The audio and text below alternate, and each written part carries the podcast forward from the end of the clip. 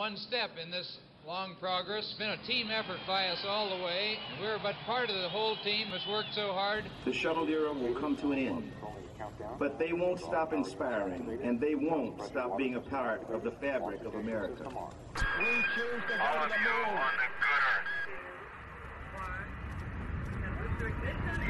That's one small step for man, one giant leap for mankind.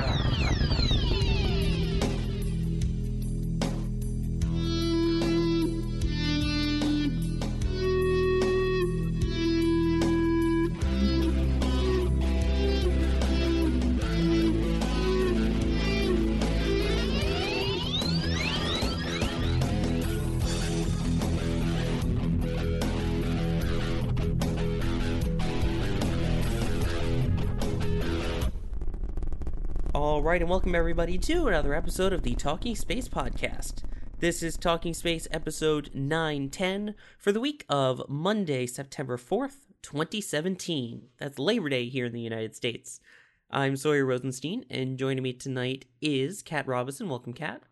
Hi, pleasure to be here. And welcome as well, Mark Ratterman. Hi, everybody. Gene Mikulka, as it is Labor Day that we are recording this, is out with his family, but we will still be hearing from him a little bit later in this episode with a very special pre recorded bit, so you're going to want to stay tuned for that. But in the meantime, we're going to jump right into space news, and the most relevant being that Saturday, September 2nd, 2017, the crew of Expedition 52 returned safely back to Earth after their stay aboard the International Space Station. Their Soyuz MS 04 capsule landed safely in the steppes of Kazakhstan, bringing their mission to an end, landing at 9:21 p.m. Eastern Time, which was 7:21 a.m. Sunday local time in Kazakhstan. The crew returned after a mixed amount of days in space. For two of the crew members, Jack Fisher and Fyodor Yurchikhin, Jack Fisher being of NASA, Yurchikhin of Roscosmos, completed their 136 days in space, whereas Peggy Whitson logged 288 days on her third space flight. While up in space, she set a whole bunch of records, and we've talked about how amazing Peggy Whitson is, and we've been talking about it for the last 288 days, including some of the people from NASA talking about it. She is the US astronaut who has spent the most cumulative time in space, totaling 665 days over her three space flights. She is the only female astronaut to command the space station twice. She is the female astronaut who has spent the longest time in orbit during a single spaceflight with her 288 days, and also has spacewalking records. She holds the record for the most number of spacewalks at 10, and total time spacewalking at 60 hours and 21 minutes for a woman, and the third most for any spacefarer. That includes NASA, Roscosmos, everybody. Peggy Whitson is amazing and an inspiration and just all around a great role model for not only women, but for everyone. And it's just pretty impressive. She has an impressive career, as you just heard with with Sawyer giving us just sort of a list of her accomplishments. And it was interesting, actually. My best friend's been visiting this weekend, and she brings me a news article. She's like, "Oh, did you see about this astronaut? Is Peggy?" And I was like, "Whitson?" And she's like, "Yes." And I was like, "Yep." She's pretty amazing.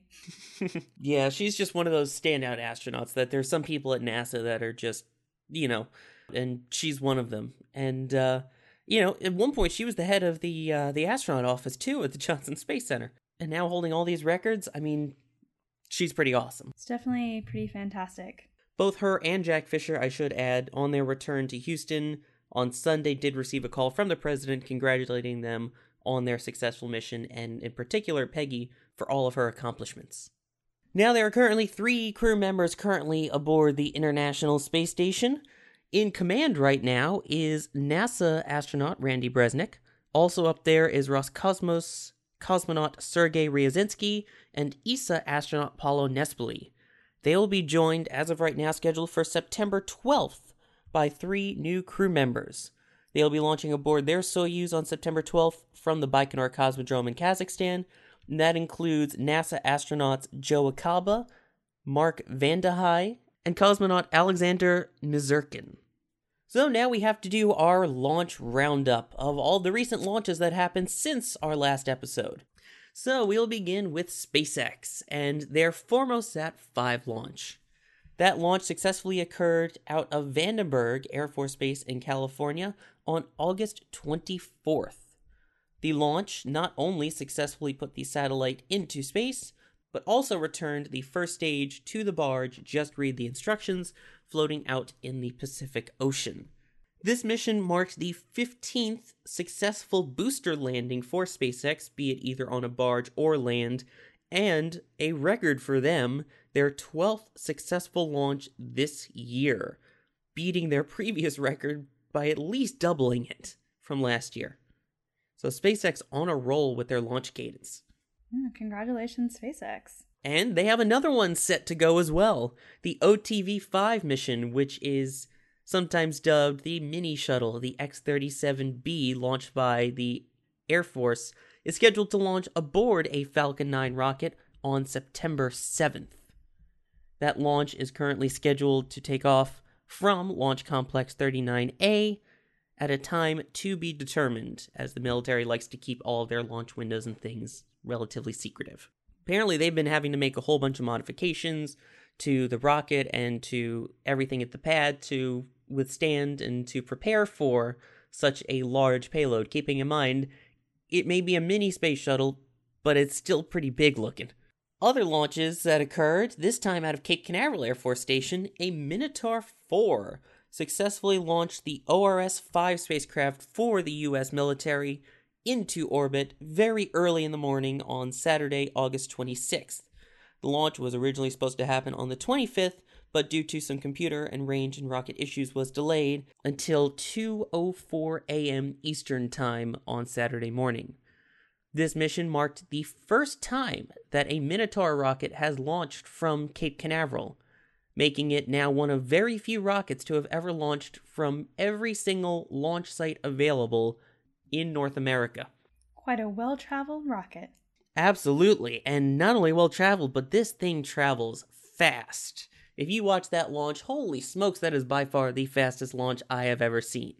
And it was pointed out by many to me that, duh, that's because it's essentially a missile. It was made from modified, decades old Peacekeeper missile parts, as well as a few commercially available Orion engines. But boy, did that thing fly! so, in addition to deploying the ORS 5, it also successfully launched two CubeSats for DARPA, which is the Defense Advanced Research Projects Agency, part of the US government as well. For our next launch, we are actually going to go away from the United States and over to India. The launch was to send an Indian navigation satellite up into orbit. The launch did occur on August 31st at about 7 p.m. local time in India, which was 9:30 a.m. Eastern Time, 13:30 GMT. This was the eighth satellite for the country's regional navigation network and was supposed to replace a spacecraft launched four years ago, which had faulty payload components. This time, it was not the payload that was faulty, it was the payload fairing aboard the rocket. According to reports, the payload fairing did not separate. As a result, it not only put the spacecraft in a much lower orbit than it was supposed to, it was stuck attached to the rocket. As of now, the payload fairing was unable to separate and still has not been able to separate, and the mission has been declared a total failure. This was their first failure of the PSLV, Polar Satellite Launch Vehicle rocket, in its 20 year history. They had 39 total or partial successes up until now. Very tough thing anytime you lose your payload. Definitely wish the best of luck as they investigate the causes of the payload not separating from its fairing, and hopefully we'll see a return to successful launches soon. Agreed, and we'll certainly keep an eye on the investigation. That's a shame. 39 successful launches since 1993, and one failure. All right, so we're going to move away from launches a little bit as President Donald Trump has announced the candidate for the NASA administrator position. Keeping in mind, this position has been empty since Charlie Bolden resigned in January, which is typical when a presidential change occurs, as well as a party change who is the president. They have now officially nominated U.S. Representative Jim Bridenstine, a Republican from Oklahoma, to serve as the 13th administrator of NASA. He is a three time representative. He has been a large player when it comes to many space related policies.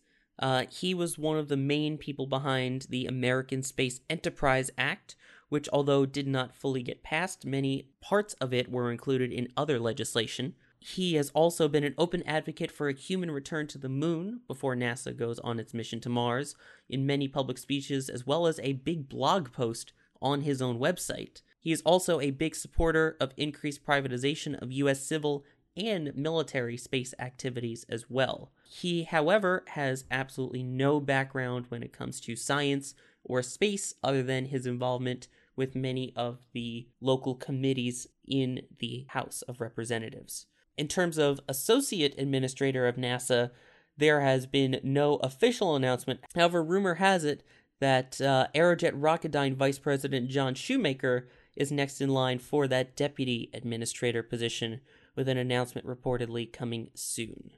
What do we think? We have lots of thoughts. Although I will say, you know, it is typical for there to be vacancies that I do believe acting administrator Robert Lightfoot, who was um, involved in NASA administration under the Obama administration as well, has been in place for 227 days as of this recording, which is the longest vacancy um, in in the history. So the longest NASA has been without a director. I have some concerns. Uh, certainly, certainly, Representative Bridenstine is very passionate about space, which I think is very important. But I do have concerns about the lack of not only a science background, uh, but also a lack in, of experience in managing large organizations.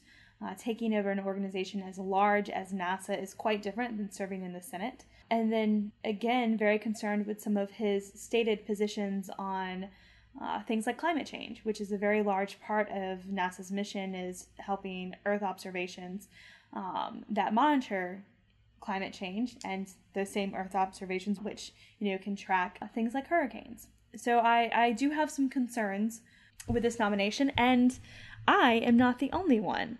Uh, when asked about this, the senators from Florida, uh, Democrat Bill Nelson, said that, and I quote, the head of NASA ought to be a space professional, not a politician. And when asked about uh, Senator Nelson's comment, uh, Senator Marco Rubio said that he shares the same concerns Senator Nelson shared, and also worried that uh, Bridenstine's political baggage would weigh him down in a GOP led Senate. These comments were reported on uh, in Politico uh, this past Friday. So I have concerns, and those concerns seem to be shared by other people who may have uh, quite influence in whether or not Representative Bridenstine is able to get through the nomination process because this is a nomination which must be approved by a majority vote in the Senate. Exactly. Yeah. Again, I I personally like his position of going to the moon first, and that seems oh, absolutely. that seems to be the consensus amongst those in the Trump administration and those in Congress right now, which we've been talking about that for years. We've had people tweeting us about this, but the climate change denial is a big red flag for me as well, as Phil Plait mentioned on his blog again, when it comes to um, lack of space background, uh, some people pointed out that he was the first to be nominated who has not had a space background. That is not true. Previously, Sean O'Keefe as well as James Webb, neither of them had science backgrounds or had been involved with spaceflight prior to that. Uh, Bridenstine, when it comes to his record, he was the former executive director of the Tulsa Air and Space Museum and Planetarium until he was elected to Congress, where he currently serves on the House Armed Services Committee and the Science, Space, and Technology Committee. So he does have some say in the political side, which I honestly think isn't necessarily a bad thing. But there's still a lot of negatives to this one. And obviously, you know, Senator Nelson and uh, some other colleagues feel the same way. And I also worry that he will overly focus on privatization.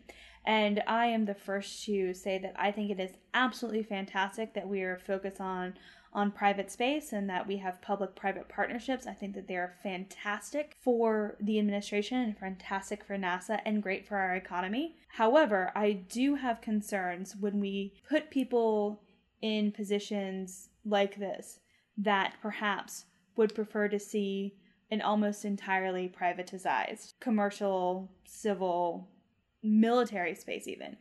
Uh, I think that there is a very valid argument to be made that there are some space operations that are best carried out by NASA, by the government, because they are uh, things that are done not only for the good of our citizens, but for the good of humanity, which, you know, many may be familiar. That is uh, part of NASA's ethos is that this is for all humankind and i think that there is there is a very legitimate argument to be made for some operation should be reserved in this way that is carried out without concern for profit. Not saying that a concern for profit is a bad thing. It's a great motivator. Um, look at the great things that spacex is doing and getting the cost of, of getting to orbit down. Um, that's fantastic. And we should absolutely continue to pursue things that pushes the cost of flight down and that's able to get us into space. Uh, but I do think that we should push boundaries with an eye to safety and making the right decisions and um, conversations about you know in situ resources. One thing that that uh, Representative Bridenstine has talked about is you know the the resource of having being able to make fuel from like water and ice resources on the moon um, you know, but there should be a conversation about what about the moon should be protected. Can we even, you know, under treaties, under the Outer Space Treaty, which we'll probably hear about a lot over the next year or so because we're coming up on sort of some big anniversaries for the Outer Space Treaty and some other UN space initiatives. Um, what are the implications for that? Like, how should resources be managed, not only on the moon, but asteroids or the Mars or things like that? And, and that's certainly something where um, private enterprise is currently sort of leading those conversations, and that can be a good thing, but can also be a bad thing. Again, we want to think about um, those are resources, and those are resources that don't belong to anyone at this moment. And in 50 or 100 years, we want to know, you know, who protects those resources or who controls those. So those are some maybe not immediate concerns for this nomination, but certainly something that whoever is leading NASA next is going to be heavily involved in these conversations uh, with not only domestically but with our international partners. Exactly. And yeah, that's the other thing to think about is this is going to have an impact internationally, not just at NASA. So now we move on to our big story of this episode. As we had mentioned last time, we had pre recorded episode 909 before the Great American Solar Eclipse of 2017, although it was released after the eclipse happened. The main reason we had to pre record it is because, Kat, you and I were in the path of totality for said eclipse. What were your thoughts on this uh, amazing eclipse that happened on Monday, August 21st, 2017? As anyone who knows me knows, I love rockets. I see a rocket and my soul sings. I mean, literally, absolutely in love with rockets. I looked at my friend Mindy after totality and I said, I'd rather see a total solar eclipse than see a rocket launch. I, it was the most amazing thing I've ever experienced in my entire life. It was beautiful. Can I say I also said the exact same thing to my friend Tizzy that I was with, who I went on the road trip with. I said the exact same thing to him that this was more magnificent than a rocket launch, and really, I can't believe I said that. I know, you know, and I've seen an annular eclipse, so I thought I had an idea of what like this would be like. I was so wrong. I had no idea, and the pictures and the videos do not do it justice. Exactly. Like uncapturable. It's just a moment that has to be experienced and then maybe just convincing everyone that if at all possible one time in their life go see a total eclipse. It is it's indescribable and i'm doing a poor job with words but it is i mean it's just it's surreal. You know and, and sawyer you and i were having this conversation after after the point of totality about how it's not just like bright light like it's this blindingly beautiful ring of fire, you know, the sun's corona that you can see around um, the the moon. You know, it's very looks black almost, uh, but it's like tinged with these beautiful like blues and purples and just I mean, it takes your breath away. And it's not just that the sun is eclipsed, but it's the experience and everything around you that you know you could see the planets and it's a 360 degree dusk around the horizon. Your turn to try and describe this with words. Yeah, that's a difficult task right there is trying to describe this, but that's the thing is I will post the pictures that I took of the eclipse in the show notes. but it looked nothing like that. I mean, I don't say nothing like that, but color wise. Because we've all seen pictures of the eclipse where it's the dark moon with the corona or any, you know, solar prominences, things like that, and then black around it. That's what my pictures look like too.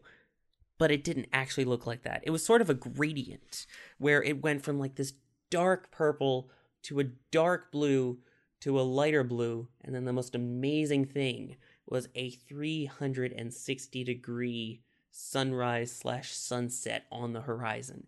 That orange color that you normally see just before the sun rises or just after the sun sets, it looked like that all the way around the sky, and that was fantastic. I still remember I had the solar eclipse glasses on and was looking up at the final moments before totality, watching Baily's beads disappear. And I remember counting them down two beads, the last bead, and then in my glasses was complete and total darkness. I couldn't see anything, which I'm like, okay, I guess that means it's safe to take them off now. I took the glasses off, and it took me about two seconds for it to actually register in my brain what I was seeing. I remember just taking the glasses off, just staring up, like the clock ticking, and then all of a sudden, just boom, it hit you all at once of you're looking at a total eclipse. And this is better than you ever could have imagined with just the bright corona and the shimmering. Something also don't get from the pictures is the shimmering of it that is actually moving and you can see, you know, the sun at work. And that's when I just shouted, whoa, at the top of my lungs. And uh, that delay before it hit me, I, I still remember that. So I um transitioned into a new job at the University of Alabama, and now I coordinate a mentoring program for graduate students. And I send out a weekly email. And so, of course, my weekly email after the eclipse was all about the eclipse. And I wrote this, and I, you know, I wrote about the experience, and I said that there's this moment when you see what's the the Baily's beads, the diamond ring effect, and it looks like the sun is like a diamond ring, and it's just like this moment before that sort of like the stone part of the diamond ring winks out and you're just staring into the blackness of an unlit moon surrounded by this brilliant fiery halo of the sun's corona. And it's blindingly white. Like the light is very white. It's not yellow as we seem, tend to think of like this warm yellowness of the sun. And like the temperature dropped i think i uh, read that it was about 10 degree drop uh, in some places, and it was notably. I got goosebumps like all over my arm. Just I broke out in goosebumps, and it just was interesting. But because as we were waiting for totality to happen, about maybe ten or fifteen minutes before totality, it was still bright, like sunny middle of the day, and it was a cloudless sky where I was. I was so lucky because I was about an hour east of Nashville, and some people in Nashville, you know, got a cloud during totality, which I probably would have broken down and sobbed had that happened. But like suddenly, it's like, oh it felt like a spring day, not a middle of the summer day. Like I was like, oh, I don't feel like I'm getting sunburned anymore. Like this is really, really nice. And as you get closer, you know, five, seven minutes to totality, you start to see the shadow snakes, the effect of the the moon and the sun interacting, so that you sort of get um, almost double vision on on the shadows. And then as it gets closer, you know, two to three minutes, we're all trying to take pictures to capture the light because it looks so weird it's it's almost like you're sitting in an artificial light and it's really hard to describe and it gives a really like surreal quality to just the day. I'm like you know we're all like how can we capture this? This is so weird. i managed to get one photo of the discoloration and i didn't you know with all my photos i tend to touch them up a little bit. This is one where i didn't touch the color on it or the brightness on it. It, the way that I tried to describe it is everything just felt dull. Mm, yeah. Like someone had taken a contrast knob on a TV monitor or a screen and turned it down a little bit. Yeah, definitely. Someone posted, one of my friends took a picture and she put it on Instagram. She goes, There's no filter here. it is, it creates its own filter. It is. It was just, yeah, it was, it was phenomenal. I mean, that was just that was so cool. And again, like you're talking about the shadows beforehand, and uh, in regards to the temperature, I actually did an experiment with that. Uh, I went into my car about 15 minutes before the eclipse started. My car thermometer read 100 degrees. Uh, I then checked just before totality, and it read 89. Wow! So an 11 degree Fahrenheit temperature difference uh, from before to just after totality. Mindy looked at me. She goes, "Can we become those people who chase eclipses around the world?" And I was like, "Yes, one hundred percent."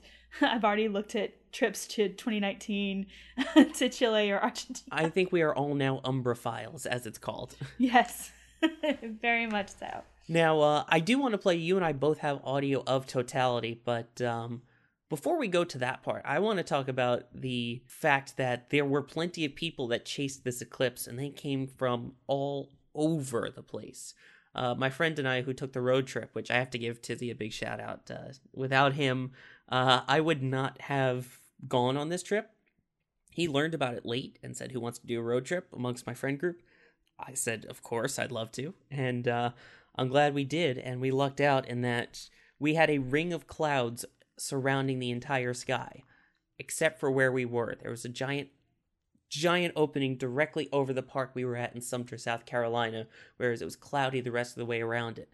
And it clouded up before, you know, the eclipse completely ended. So we got the perfect timing on it. But uh, while we were doing that, we took a note of all the different places that we either spoke to people and told us where they were from, or of license plates that we saw uh, that were going to the eclipse and where they were from. And we had, keep in mind, we were in South Carolina. Uh, we indeed had South Carolina, North Carolina. We also had Connecticut, Massachusetts, New York, New Jersey, Pennsylvania, Florida, Georgia, Virginia, Maryland, Arkansas, Louisiana, and British Columbia, Canada. Quite a. I mean, people traveled from all over. I was very distracted by the entire eclipse experience. Also, I might have watched the eclipse from a winery. Although I will say, I have these really cool, like, bendy glasses they gave us, but all the wine at the winery was sweet, so I had like a tasting and that was it. And also, I really wanted to be sober for the experience. Um, but so people were really having fun because we were at a winery. There was some live music. We had an astronomer there who was also talking about the event. Uh, but I was able to talk to a few people. One, I was wearing my, uh, I went to undergrad at the University of Arizona, bear down. Um, so I was wearing a an Arizona hat, and the guy next to me starts talking to me because he's like, "Oh, did you go to Arizona?" I was like, "Yeah, I did my undergrad there." And he's like, "Oh, I did my PhD." And I was like, "Asked in what?" And he said, "Anthropology." I was like, "Oh, I did my undergrad in anthropology." Uh, so I was able to talk to him. So I have a sound clip. He actually is a futurist now. Um, and so he spends his time thinking about what's going on in the future and sort of scheming out these things as a futurist. And so he had some really interesting comments. All right, will you say your name and where you're from? I'm John Mahaffie from Washington, D.C. And John, tell me what brings you to DelMonaco Winery in Baxter, Tennessee? Well, I uh, realized we were having an eclipse across the United States, and I realized that I, where I live would be 80% uh, and not 100% totality, right? And I thought, why not go where, you know, have the full experience? And, and that's the kind of experience that's kind of rare. I'm 57, right? So how many more chances do I get unless I go to other parts of the world? So I didn't want to miss it. So, you know, the experience is, is absolutely worth it. And seeing it online or on TV or partial, not good enough. And we were talking a little bit about earlier that you're a futurist. So tell me, why do you think this eclipse is important for just our nation?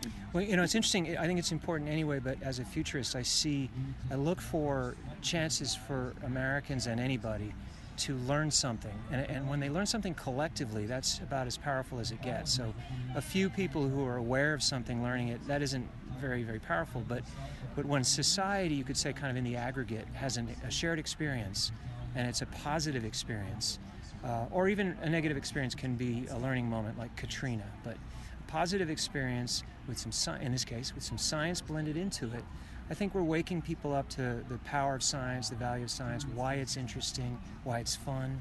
And I, I was saying earlier, there's a, another gentleman here who's a grad student in astrophysics. He's over there with a telescope. and I said, I think you're going to see a little uptick in students coming along and saying, I, you know, I saw the 2017 eclipse and I realized then I wanted to study the sky. And I think that's a great, that's a win. It's a win for the whole society. And speaking of that grad student that he mentioned, I also got to go and talk to him. And funnily enough, um, so John went to, got his PhD where I got my undergrad. Well, where Nathan, who we're going to hear from next, got is getting his P- PhD at Penn State. John got his undergrad from Penn State. So it really felt like a small, small world. And which is interesting because watching something like an eclipse, you really feel, and I don't know if Sawyer, if you felt this way as well, but you really feel connected to the rest of humanity in a moment like that. And uh, I was very connected in a very interesting way through uh, through John, who we just heard from, uh, to this other person who we're about to hear from, Nathan. So I will go ahead and play his short interview. Uh, I'm Nathan Laurie, and I'm from uh, Philadelphia, PA. Great, Nathan. Thanks for talking to me. So tell me a little bit about why you're here. So I'm here uh, just to see just to see a super cool thing in a really cool place. Um, it's not. It's a funny thing because it's not studying astrophysics. You're always looking for like really extraordinary events or anything like that, and it's not particularly extraordinary, but it's pretty extraordinary. That's a place I can drive to in a couple hours. That's great. And then you yourself are a graduate student in astrophysics. What do you study? Um, so I study how stars form. Oh, great. Um, so how how you get from big clouds of gas into things that are igniting fusion and are, and are real self-sustaining things. Great. Well, thank you so much for talking to me. I appreciate it. Thanks. And uh, the great thing about Nathan is he also has a telescope that's bound for the stratosphere over Antarctica, looking for the origins of stars. So you can uh, check out his telescope on Twitter. It's at blast b l a s t underscore t n g, uh, like the next generation. I'm pretty sure that's not what it stands for, but I like that it's TNG. I, still love it, and uh, I don't know if I felt connected to humanity, I think I felt more connected to the universe, if that makes any sense. Just the way that I thought about it was the fact that the moon had to be the exact size and the exact distance from the earth that it was. The sun had to be the exact size and the exact distance from the earth that it was. They both had to be in the exact correct place at the exact right time.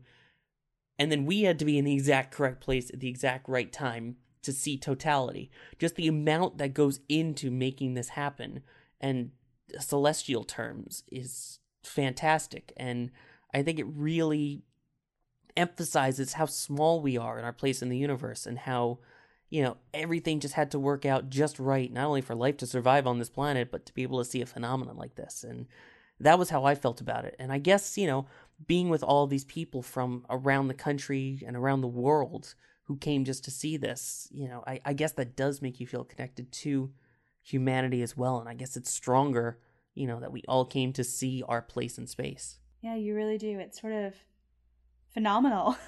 I said that word a lot, but it's it's the most appropriate uh, for something that it's hard to describe unless you've seen it. And I think you know, and you and I talked about this Sawyer as well. That the reason that we both said that this is something that we love rockets, and I love a rocket launch, and I never thought that I would be like, oh, there's something I'd rather see that's you know, rather than a rocket launch. But it's you know, rockets are about the incredible things that humans can do and send and explore. But the eclipse was about the incredible things that the universe does without any of our intervention. That there are these beautiful things that are um, supernatural, not in a in a you know kooky like ooh way, but supernatural in this way that that they're outside of our normal experience, and so they're extraordinary. And it's something that doesn't require anything special to see and you know and they happen a lot. I mean you know you get a total solar eclipse um, about every 18 months but you know they're not accessible to everyone all the time and and certainly not even you know accessible more than once or twice in a life for any one person unless you're privileged enough to have the means and ability to travel. Uh, but it is something that is just amazing and you're right it's sort of like a big bang moment in a very small way that everything has to be perfectly right to experience this and then not only the perfect rightness, but as you were talking about before, Sawyer, that you see the sun as something active. You know, it's not just a bright point in the sky that you better not look at directly or you'll burn your retinas, but it's something that has active processes going on. And, and we get a glimpse into that during a total solar eclipse. Exactly. Now, the people I spoke to had come from Louisiana. They weren't there initially for the eclipse, but uh, decided to change their mind, knowing what a rare opportunity this was, and uh, we get to hear a little bit about their decision process. And keep in mind, this was also recorded before Totality. Your, uh, yeah, Roy and Stacy Duplanche from New Orleans, Louisiana. What brought you guys over here? Well, we were actually coming over to South Carolina uh, from Myrtle Beach just to spend a few days on the beach and head over to Charlotte for a few days after this. And we figured, hey, if we're in the area, you know, we might as well find the 100% uh, total eclipse coverage and, and head over that way. Just take a little side trip. What were your thoughts on that? I'm actually more excited than he is. It was totally worth it to me. I'm very much looking forward to seeing it. So, how far is this travel for you? Well, we flew into Charlotte, drove over to Charleston, and then drove to Myrtle Beach and then over here. So it's probably only about an hour out of the way. But still coming all the way from Still New coming, Orleans. uh, still coming all the way from New Orleans. Yeah. How much are you guys like, into space kind of things? Not that much, really. This is just such an anomaly that we'll might as well be enthusiastic about this. Well, and she's a teacher, so you know anything like this that's somewhat educational as well is is always you know interesting for her.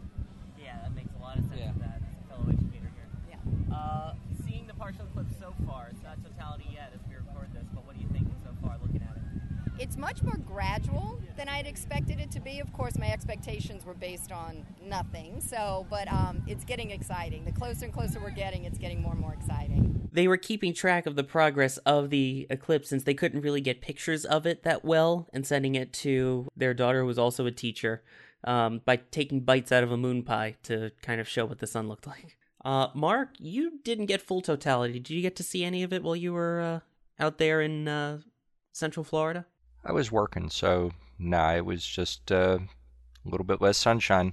So as the sun started to fade away, we had the color change, which you mentioned, Kat, as well, which was fascinating, and it's just how dull everything looked, and that's indescribable. And I hope that the picture that we'll post in the show notes does it justice. But then came totality, which I don't know about you, but I was expecting the darkness to be a lot more gradual than it was, as opposed to you know the last five minutes just all of a sudden it got dark quick. So then comes the darkness increasing, and then finally, totality.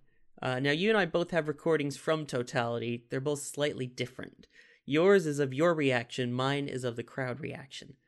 I want to hear yours first. I want to hear your uh, your reactions to seeing totality as it happened. yes, I will. Let's listen to Kat. Oh my gosh, that's amazing! This is the most amazing thing I've ever seen in my life.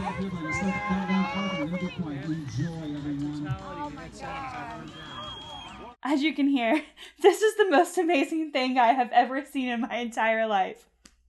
And it, it is. It still is. Nothing that cool has happened in the two weeks since then. And your friend summarized it very well. It's freaking amazing. Yeah. Yeah. It was freaking amazing. That that's so great to hear your personal reaction to it because mine was more of a generic crowd reaction. That's why I wanted to hear yours. Because if it was mine, it would have blown out the microphone of whoa. But uh, this is a little bit before totality, and then I think you'll be able to tell the exact moment when totality hits.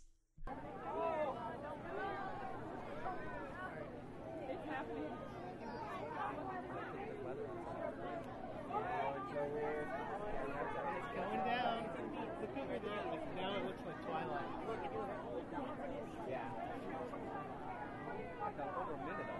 Yeah, the sun is going bye bye. The dark is getting outside. It's okay. It'll come back. Crazy. Come back. Woo!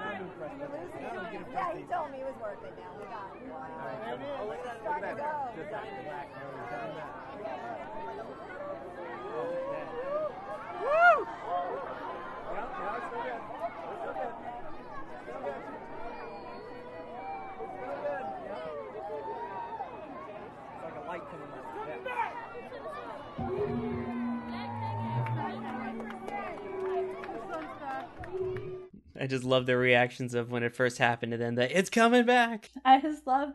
I don't know. Someone must have been talking to a child. Yeah, the sun's going bye bye. I love that love too. that. Yeah, there was a younger child there. It was a the age group was amazing. Just the mix of young and old, and there were toddlers and infants and teenagers and you know us and you know their early to mid twenties and older people and then the elderly and the a number of people there was and the age range was fantastic. And again, just that reaction to it, you could hear everyone's cheering and screaming, and you can notice, you can hear us pointing out different things. My friend Tizzy and I are quite noticeable in there, uh, talking about the sunset all around.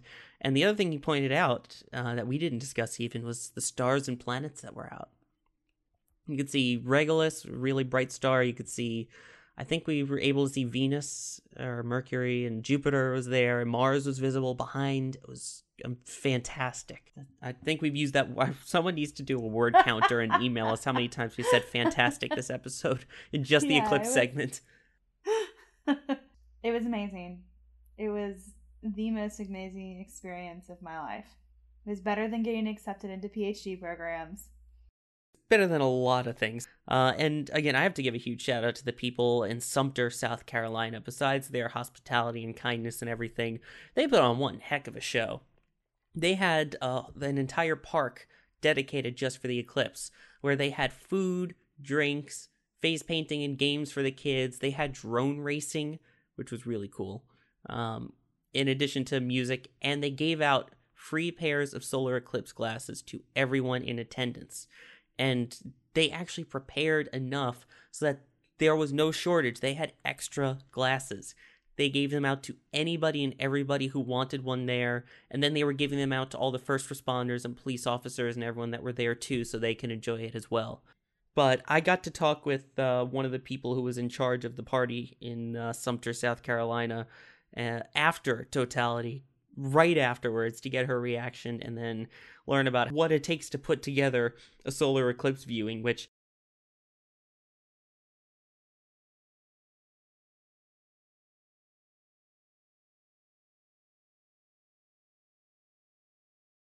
about how it happened in South Carolina and what goes into planning an eclipse party, and also another reaction to totality. All right, I can start with your name and title, please. My name is Shelley Kyle, and I am the Communications and Tourism Director for Sumter. So, what preparations went into getting this eclipse party? Oh my goodness. Well, we've started many months ago. Um, of course, we've known about this for, well, thousands of years, but um, it came up on our radar probably about last year, really, that hey, we got to had to start something. We got a committee together early part of the, the calendar year this year, made up of county employees, city employees. We actually had an astrophysicist photographer uh, that works with NASA. He work, he lives in the community, so I knew who he was, being a, an amateur photographer myself. So I just said, "Oh, I got to call Hap." Let's, and I said, "What are you doing on August 21st?" And he said, "Oh, I'm going to be in Wyoming, fil- or photographing the eclipse."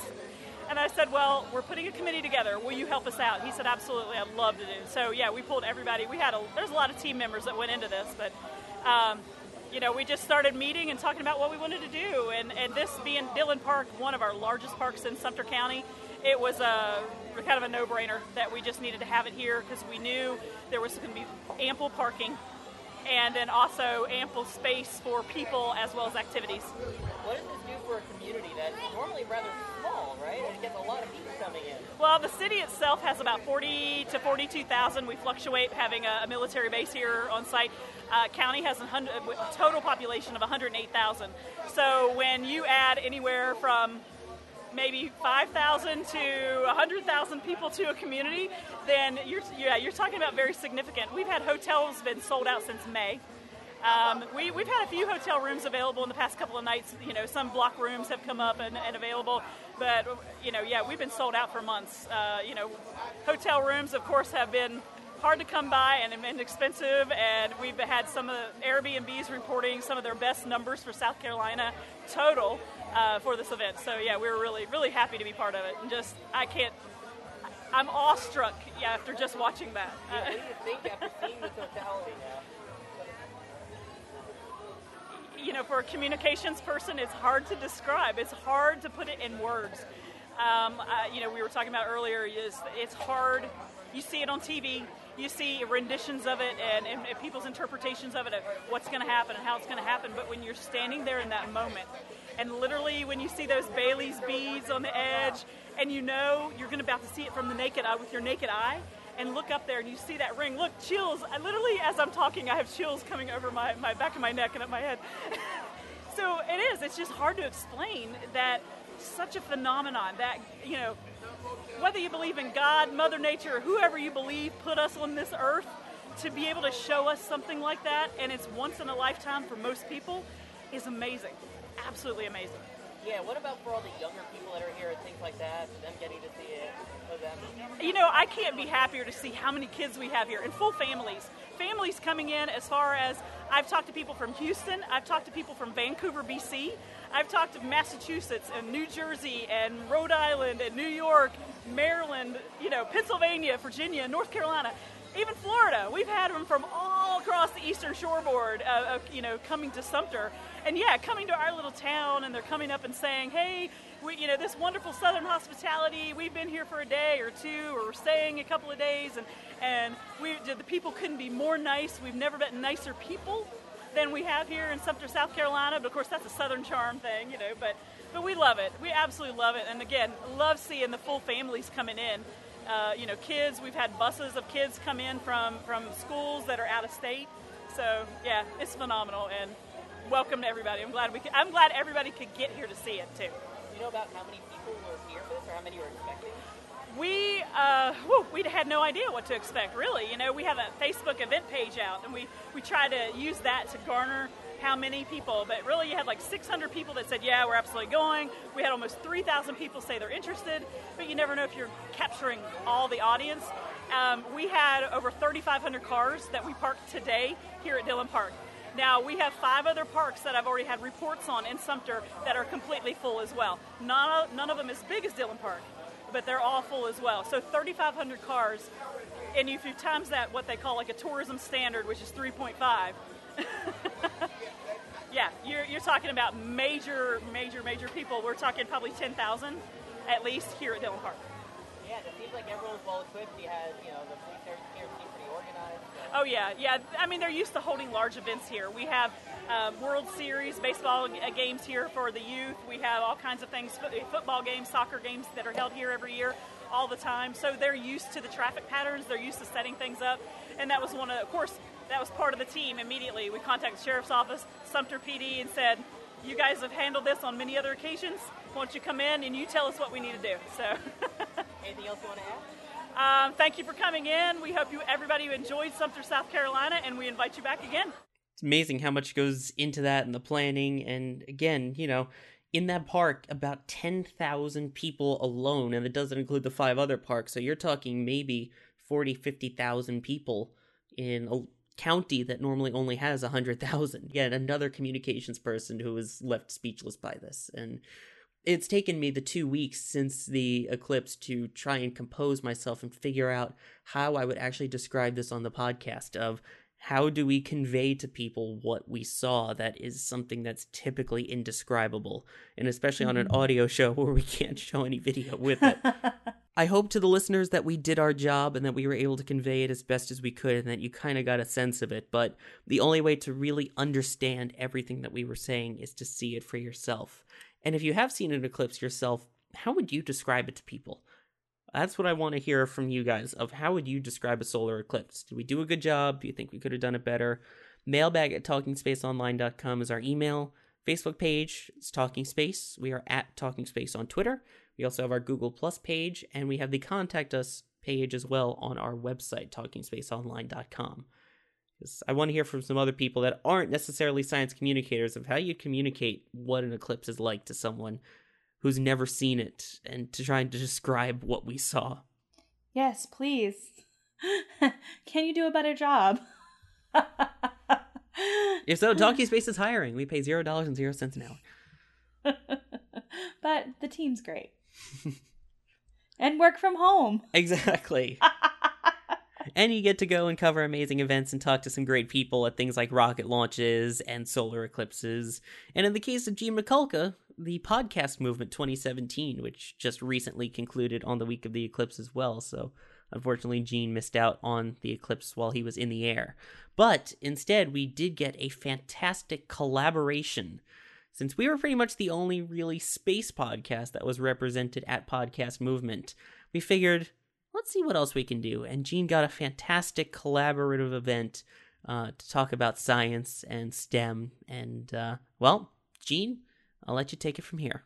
Good day. This is uh, Gene Mikulka from the Talking Space podcast, and we're here live from uh, Podcast Movement. Uh, I want to go ahead and first off, before we even start, uh, to thank uh, TalkShoe for uh, sponsoring this live recording of. Well, there's a little bit of a joint recording here uh, for Talking Space. It's the first time we're, we're doing this, and I am here with Yeah, this is uh, Daniel Druhora from uh, University of Southern California. We're with Escape Velocity. And we're here to go ahead and, and talk a little bit about uh, how podcasting can help the uh, the challenge, if you will, of uh, of STEM and, and, and STEM outreach, and not just for uh, for students and universities, but also for the general public, and how podcasting can go ahead and, and popularize science and popularize you know, really, really, really the findings for the general public.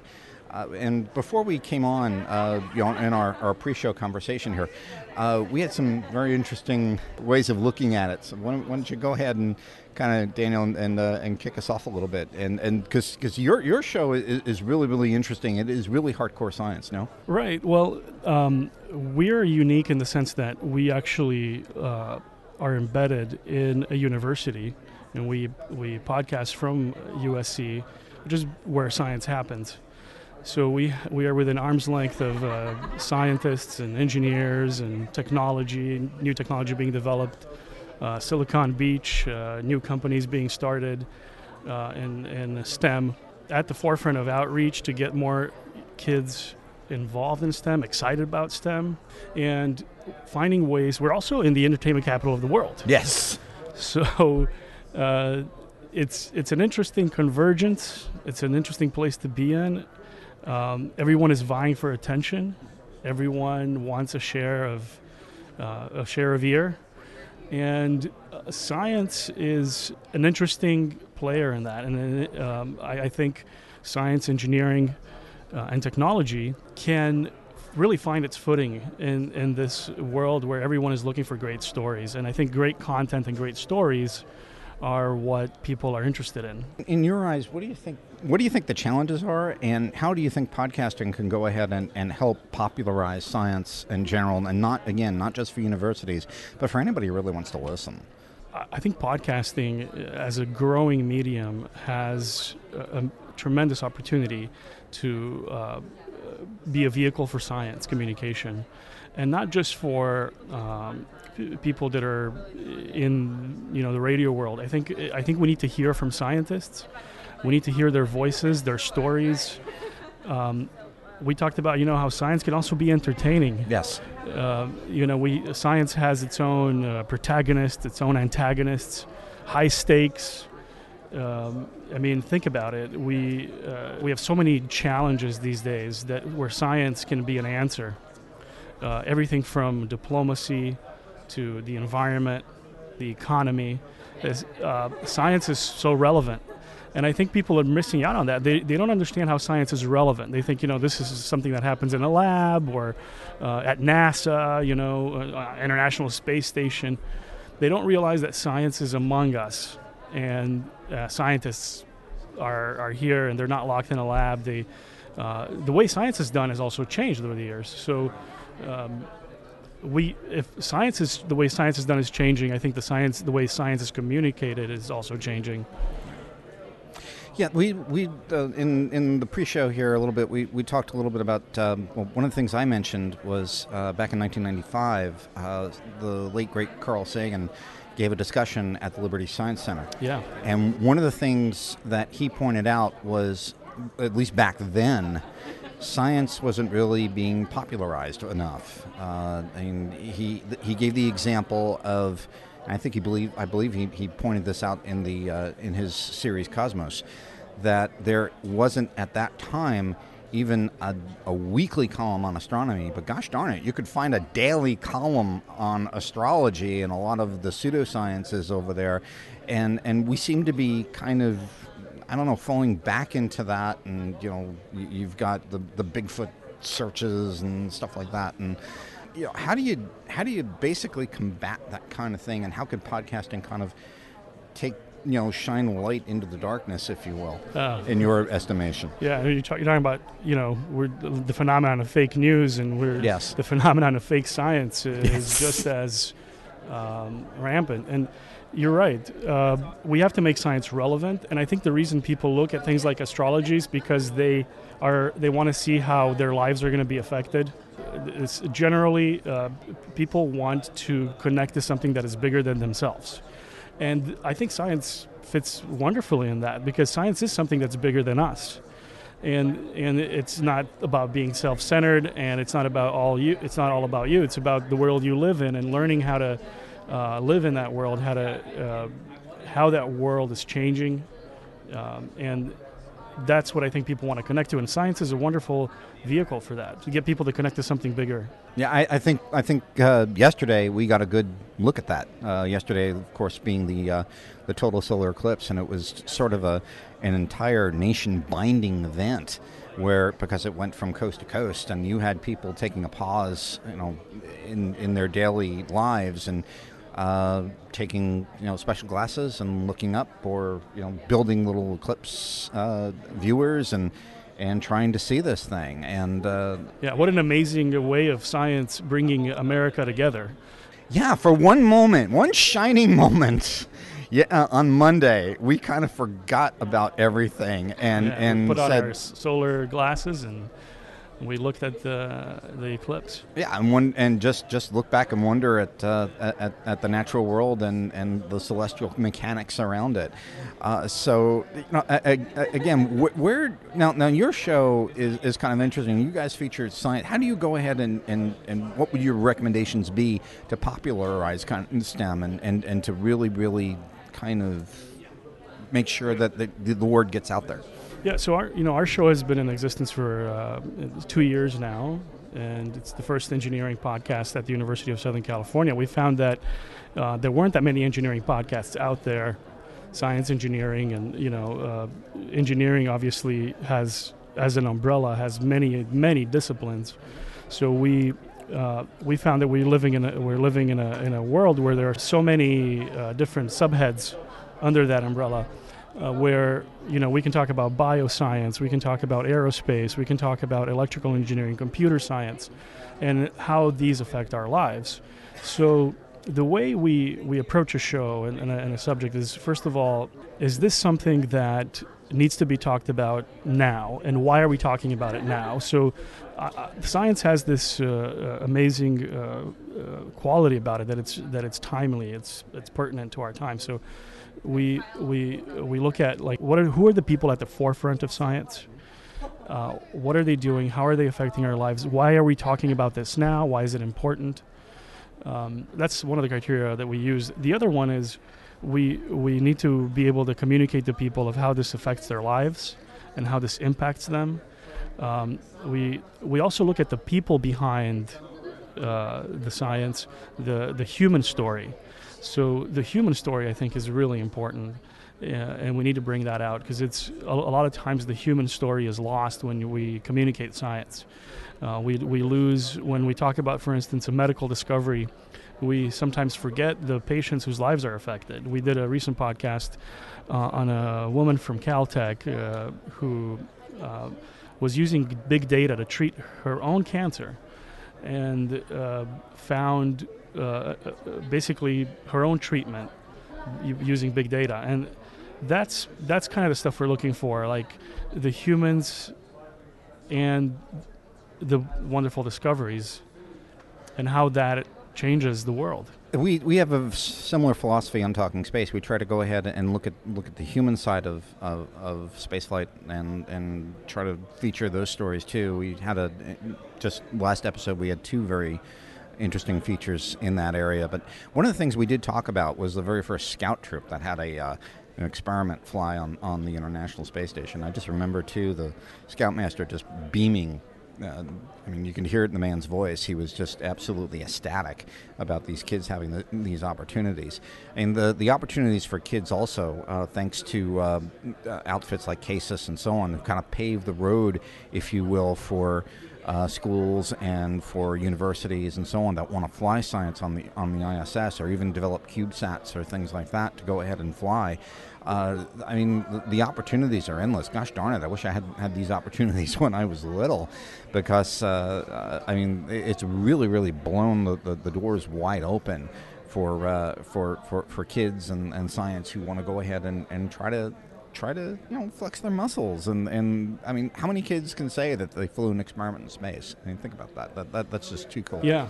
It's uh, well, it's an interesting thing you bring up because we are living in a time of tremendous opportunity. There has never been a time in history where we have so many different channels of communication, so many platforms uh, available to us. Uh, I mean, real, really, with uh, even video and uh, podcasting, obviously, you can just basically um, start your own podcast. You know, um, it's we, we also want to sort of you know give a model to scientists. Hopefully, we, we want them to get excited about podcasting. And, and if you're a scientist out there and, and, and you have a story to tell about the work you're doing and uh, you want to get the word out about the important work, it, really it's simple.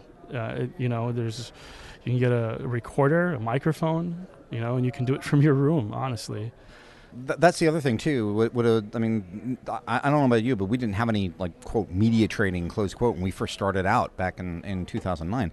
How do you go about in, in trying to go ahead and get a scientist comfortable with with talking behind a mic? And and I mean, for you and I, it's old hat, but for somebody that's not used to it, even though they are, you know, brilliant. Very they good may, question. You know, they may not. They may be a little bit microphone shy. How do Not everyone is Bill that? Nye the Science Guy. Yeah, exactly. So, so that, you know that that would that to me may be a problem going going forward, and and, and that that might be an issue that you might want to go that we might want to go ahead and say, hey, we really do want you here. Uh, we want to tell your story.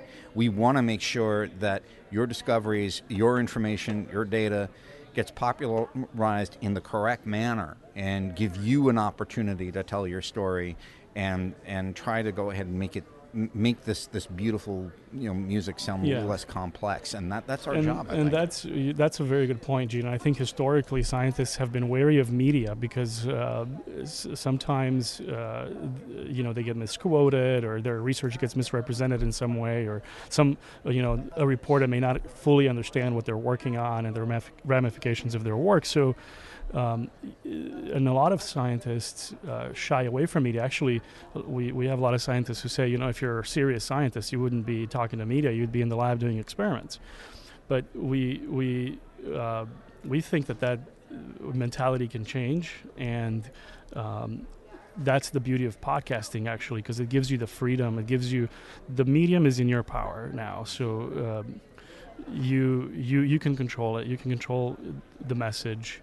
You can uh, um, you can talk about your work accurately, and this is that's why it's a wonderful thing to to be able to do that. To not to be uh, distilled or edited down to, or dumbed down, as, Yes. as some scientists uh, are afraid. Yeah, and, and the other thing too, I think it's our job in a way to make sure that when we report a finding or that hey we get we get the individual that actually was doing the work on, but also we, we tried to not to be objective. We don't go ahead and try to slant the story and try to put a, a spin on it. We let the scientist go ahead and tell his or her own story and allow them to go ahead and say, you know, unfiltered, This is what we found. This is what's going on. So I, I think from a podcasting standpoint, we can we can really really. I don't think we, we think we can make a difference in in um, in getting getting the word out about you know certain scientific discoveries. Um, we've got about a few few seconds left here. Um, is there anything else you want to go ahead and wrap this conversation up? What what I want to say is that at the, at the end of the day, it's about telling stories, and and uh, if you have a story to tell, if you're out there and you are wondering, you know, how can I tell my story? What is the uh, best format for that? Just know that podcasting is available and that you can do that. The, that it's uh, an amazing new tool in the hand of scientists and engineers and people in uh, technology, and, and it's available to you, and you can do it. And don't give up if you're out there in a in a room a recording don't give up. Keep doing it. You know, we we we've been doing it for two years. Uh, Gene, you've been doing it for uh, Eight eight years. years now. Uh, we oftentimes wonder why we're still doing it. Yes. but we believe in what we're doing and that it's important to get the word out about amazing science that's happening. And science uh, is a character also in its own story. And to give it that, um, to give it that spotlight, I think is amazing. And we, you know, we recently uh, got partial funding from the United Engineering Foundation, which we're th- very thankful for. That's wonderful. And so there are uh, there are organizations out there that will will help you, will support you. This is a big deal. And I think too, this community, you know, the podcasting community is there for you too. And and there will, from what I've been gathering the past few days here at Podcast Movement, uh, 2017 here in Anaheim, the entire community wants to help you, and and because in uh, telling your story is your own superpower as one speaker yesterday told, uh, sort of imparted. The the other thing too is that again, I'm glad you, you said this because I told uh, an audience of newbies yesterday, don't give up. You, everybody here has got their own story to tell. Everybody here has got their own uh, their own uh, their own niche, and, and they're willing to go ahead and, and talk. So, um, Daniel, where where can folks find you if they want to go ahead and download you? Yeah, it's uh, we are actually on uh, iTunes under uh, USC Escape Velocity. If you search us uh, on iTunes, you can find us there, uh, as well as SoundCloud. And if uh, folks want to go ahead and reach out and talk to uh, your podcasting team, are you on Twitter or Facebook? Or? Yes, we are definitely on. You can reach us at uh, the USC Viterbi Twitter page and our USC Viterbi School of Engineering uh, Facebook page. Sounds grand. Uh, and of course, if folks want to go ahead and reach out to Talking Space, uh, you can find us on Twitter at Talking Space or to myself at GeneJM29. Um, or reach out to any of the team members. Um, also, we are on uh, Facebook, Talking Space. And uh, again, thank uh, Daniel again. Um, appreciate your time here today. And I also want to thank the folks over at uh, for providing the, the microphone equipment. And I want to go ahead and thank uh, the folks over at uh, TalkShoe for going ahead and setting this whole thing up and allowing us to go ahead and have this conversation. So, again, Daniel, thank you so much for your time Thank you, today. Gene. It was a and pleasure. Uh, again, folks, please download Escape Velocity. It's a great show. It is absolutely fantastic. I wish Gene could have been here so we could discuss it more. But uh, thank you so much, Gene Mikulka, and uh, for getting your guest on to talk with us. Uh, and I mean, really awesome. And uh, thank you as well for going out there to Podcast Movement. And uh, to anyone who's listening for the first time since hearing about us at Podcast Movement, thank you for giving us a try. And with that, I think that brings this packed episode to its conclusion. I do want to point out that this episode is being released on the week of our eight year anniversary of Talking Space. The first episode of Talking Space was released September 9th, 2009. 09, 09, 09. We are now eight years into this amazing show. I want to thank everyone who's been a part of it, and you, the listeners in particular, for continuing to listen to us, whether you've been there for all eight years, or this is your first episode, or anywhere in between. A big thank you. We will have a full celebration next episode, as next episode not only marks eight years of Talking Space, but next episode will be our 250th episode of Talking Space. As hard as that is to believe, we have put out now 249 episodes of this show. And I can't thank you enough for listening to any and all of them. But we have an extremely, extremely special guest coming on, and I don't want to spoil it, but I will give you a hint they have flown in space. So uh, I'll leave it at that. It is a fantastic astronaut coming on. Um, but in the meantime, I'd like to thank everyone who joined us here tonight. Thank you for joining us, Kat Robison. Always a pleasure. And although I will also be on our 250th episode, uh, this is our last regular episode that we're recording before I head to the International Astronautical Congress, uh, 68th annual one in Adelaide, Australia, which I am very excited to say that the entire trip is being sponsored by NASA as I'm uh, attending as one of their International Space Education Board sponsored students.